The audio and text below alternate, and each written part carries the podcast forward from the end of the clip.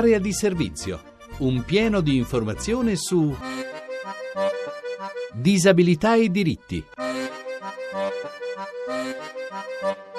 Buongiorno da Francesca De Carolis. Iniziamo come sempre dal nostro sguardo alle notizie della settimana e iniziamo dall'annuncio da parte del governo per il 9 luglio dell'avvio della discussione del piano per la non autosufficienza. Questo al termine del sit-in a Roma del comitato 16 novembre. La richiesta dell'associazione è di 600 milioni, 100 dei quali da destinare ai disabili gravissimi. Ma intanto più di 9 milioni di italiani dichiarano di non aver potuto accedere ad alcune prestazioni sanitarie di cui avevano bisogno per ragioni economiche. 2,4 4 milioni sono anziani, 5 milioni famiglie con figlie, 4 milioni nel mezzogiorno. Questo è il quadro emerso dalla ricerca RBM Salute Censis sulla sanità integrativa. Frena la spesa pubblica, la spesa privata aumenta del 25% in 10 anni, insomma la sanità peggiora per quasi il 32% degli italiani. I cittadini lombardi, emiliani e veneti residenti nei comuni colpiti dal terremoto potranno usufruire di prestazioni specialistiche, visite ed esami nelle strutture sanitarie o ottenere medicinali nelle farmacie della Lombardia senza pagare alcun ticket. Lo comunica in una nota la Regione Lombardia. E dall'Emilia segnaliamo un sito predisposto dal Centro Servizi per il Volontariato di Modena per accordare richieste d'aiuto e donazioni. terremoto.volontariamo.com, un'iniziativa importante per aiutare a dare, dopo l'emergenza, un aiuto stabile nel tempo. Dopo la sentenza di marzo, il TAR del Lazio dà ancora ragione alle famiglie che tramite il coordinamento scuole elementari di Roma aveva denunciato la riduzione delle ore di sostegno ai loro figli con disabilità, accogliendo il secondo ricorso collettivo che riguarda 41 bambini e ragazzi delle scuole dell'infanzia primaria e secondaria. La sentenza del TAR è immediatamente esecutiva. Il coordinamento delle scuole elementari di Roma ha annunciato una pioggia di ricorsi collettivi nel caso in cui, dichiarano, non sia ripristinata la legalità nell'assegnazione degli organici di fatto. Thank you. Puglia e TG avranno la LIS. La Giunta regionale ha approvato un regolamento per la concessione di contributi alle emittenti televisive locali per la promozione della lingua italiana dei segni nei telegiornali. Saranno privilegiate le emittenti televisive a carattere regionale, la cui periodicità dell'informazione con la lingua dei segni sia giornaliera e che dedichino oltre 15 minuti all'informazione con la LIS nella fascia di punta dalle 19 alle 21. E l'invito per questo fine settimana è a Somma Lombardo, dove domenica è in programma la quinta tappa del Giro d'Italia In Handbike, evento per eccellenza del ciclismo paralimpico. Il via alle 15 dunque a Somma Lombardo, dove sarà anche svelato il trofeo assoluto realizzato dal maestro Roberto Caccin, che verrà consegnato al termine della finalissima il 23 settembre a Sulmona. Questa mattina abbiamo un nostro ospite Giampiero Pierotti che tempo fa già è stato con noi in una trasmissione in cui si indagava il mondo delle fiabe perché Pierotti, che nella vita è stato muratore, a un certo punto si è accorto di avere tante cose da raccontare e ha scritto una deliziosa raccolta, Favole di ogni giorno. Ora è con noi perché quel suo libro è diventato prima un CD, CD utile ai non vedenti, ci ha detto, e poi è stato stampato in braille. Pierotti, ci racconti lei com'è andata? Sì, buongiorno. È andata così. Dinanzi a un evento negativo iniziai a scrivere poesie. Poi un amico mi consigliò di trasportare questi soggetti in narrativa e iniziai con il racconto Scarpe. Poi seguì il viaggio e il falco. Appena ultimati questi racconti pensai di andare a registrarli adattando degli effetti della natura, come il cinguettio degli uccelli, il linguaggio di animali. Bellissimo da ascoltare, come lei diceva, appunto ad occhi chiusi.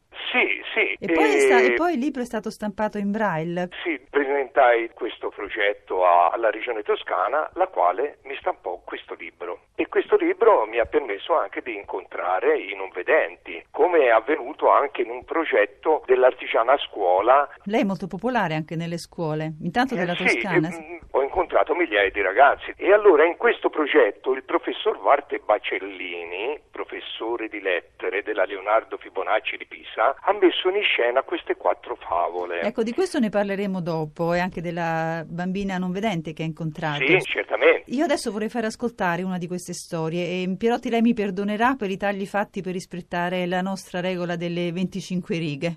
Ma va bene, va bene. Il titolo è Le scarpe.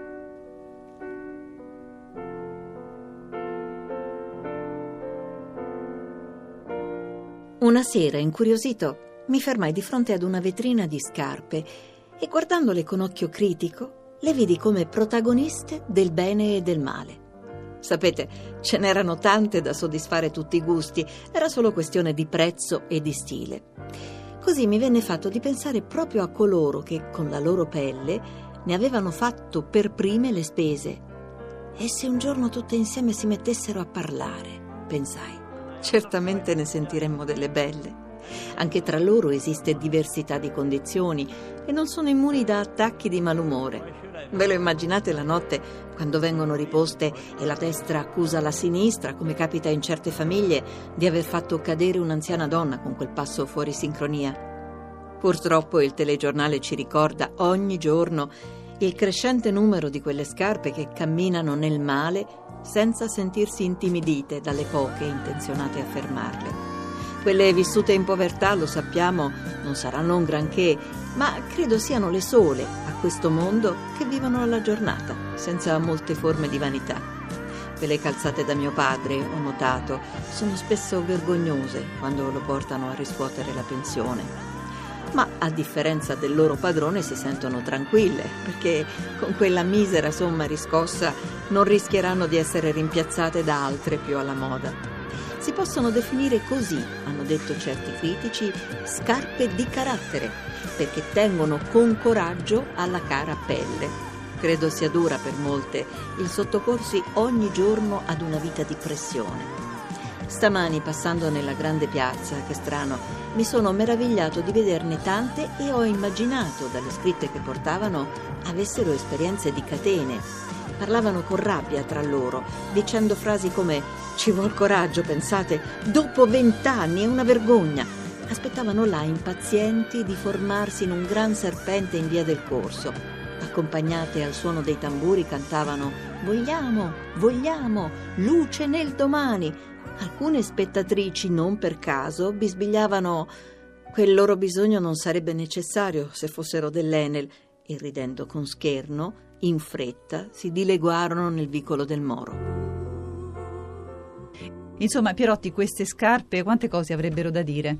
Ah sì, perché io faccio parlare le cose, gli animali che hanno una vita parallela alla nostra. Sì, infatti sì. è stato detto che lei percorre un po' le orme di Esopo, anche perché molti protagonisti, come lei diceva, appunto sono animali che vivono problemi umani. I problemi della sopravvivenza, perché facendo parlare queste cose e animali poco considerati è lo stesso che faccia parlare gli uomini. Quelli che noi a volte mettiamo ai margini della società. Eh sì, e faccio parlare un barbagianni, come faccio parlare un pollo. Cosa dice questo pollo? Un pollo in un certo senso è l'individuo che non viene considerato nella società o viene preso un po' in giro nel proprio paese, però ha sempre da insegnarci qualcosa. Queste fiabe sono state anche messe in scena in una scuola, lei accennava. Leonardo Fibonacci di Pisa, una cosa incredibile, perché poi ha recitato anche questa ragazzina che si chiama Cecilia, che non vede, si è inserita benissimo, come fosse una vedente. Questo è avvenuto anche grazie all'intervento del professore di lettere. Walter Bacellini, che ha, ha fatto anche altri lavori inserendo ragazzi disabili. Eh. Ultimamente ha messo in scena la storia di un ragazzo del Pakistan che è morto sul lavoro. Lei mi ricordava che il titolo dello spettacolo messo in scena dalle scuole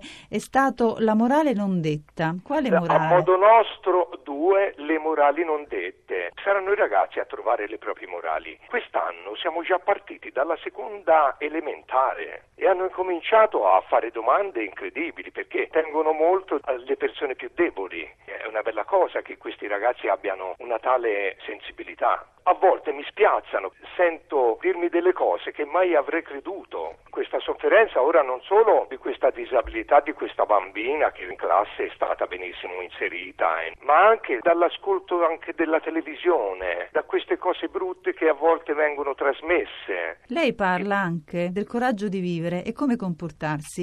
Il viaggio rappresenta il viaggio di ognuno di noi, della nostra esistenza e trovandosi su una grande statale veniamo sorpassati da grosse cilindrate. Beh, le grosse cilindrate rappresentano i potenti che non si rendono conto della vita che passano queste povere persone e non riescono ad arrivare in fondo al mese. Per esempio, e... a proposito di viaggio, le sue favole, anche in braille, viaggiano. Hanno varcato l'oceano, adesso arrivano anche in Argentina, grazie al circolo toscano della città di Cordova. Andrà anche lei? Spero un giorno, ma anche a Tubarao. E io per ora invito a venirla a trovare sul suo sito www.giampieroperotti.it.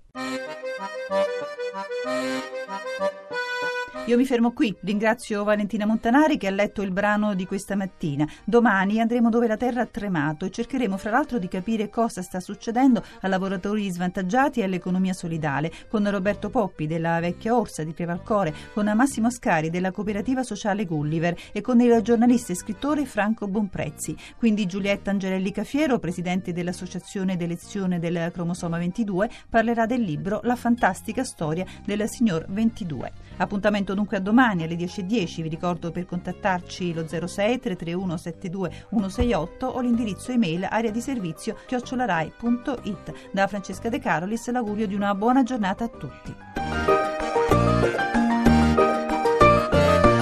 Avete ascoltato Area di servizio, disabilità e diritti, un programma di Francesca De Carolis a cura di Maria Teresa Lamberti, regia di Alex Messina.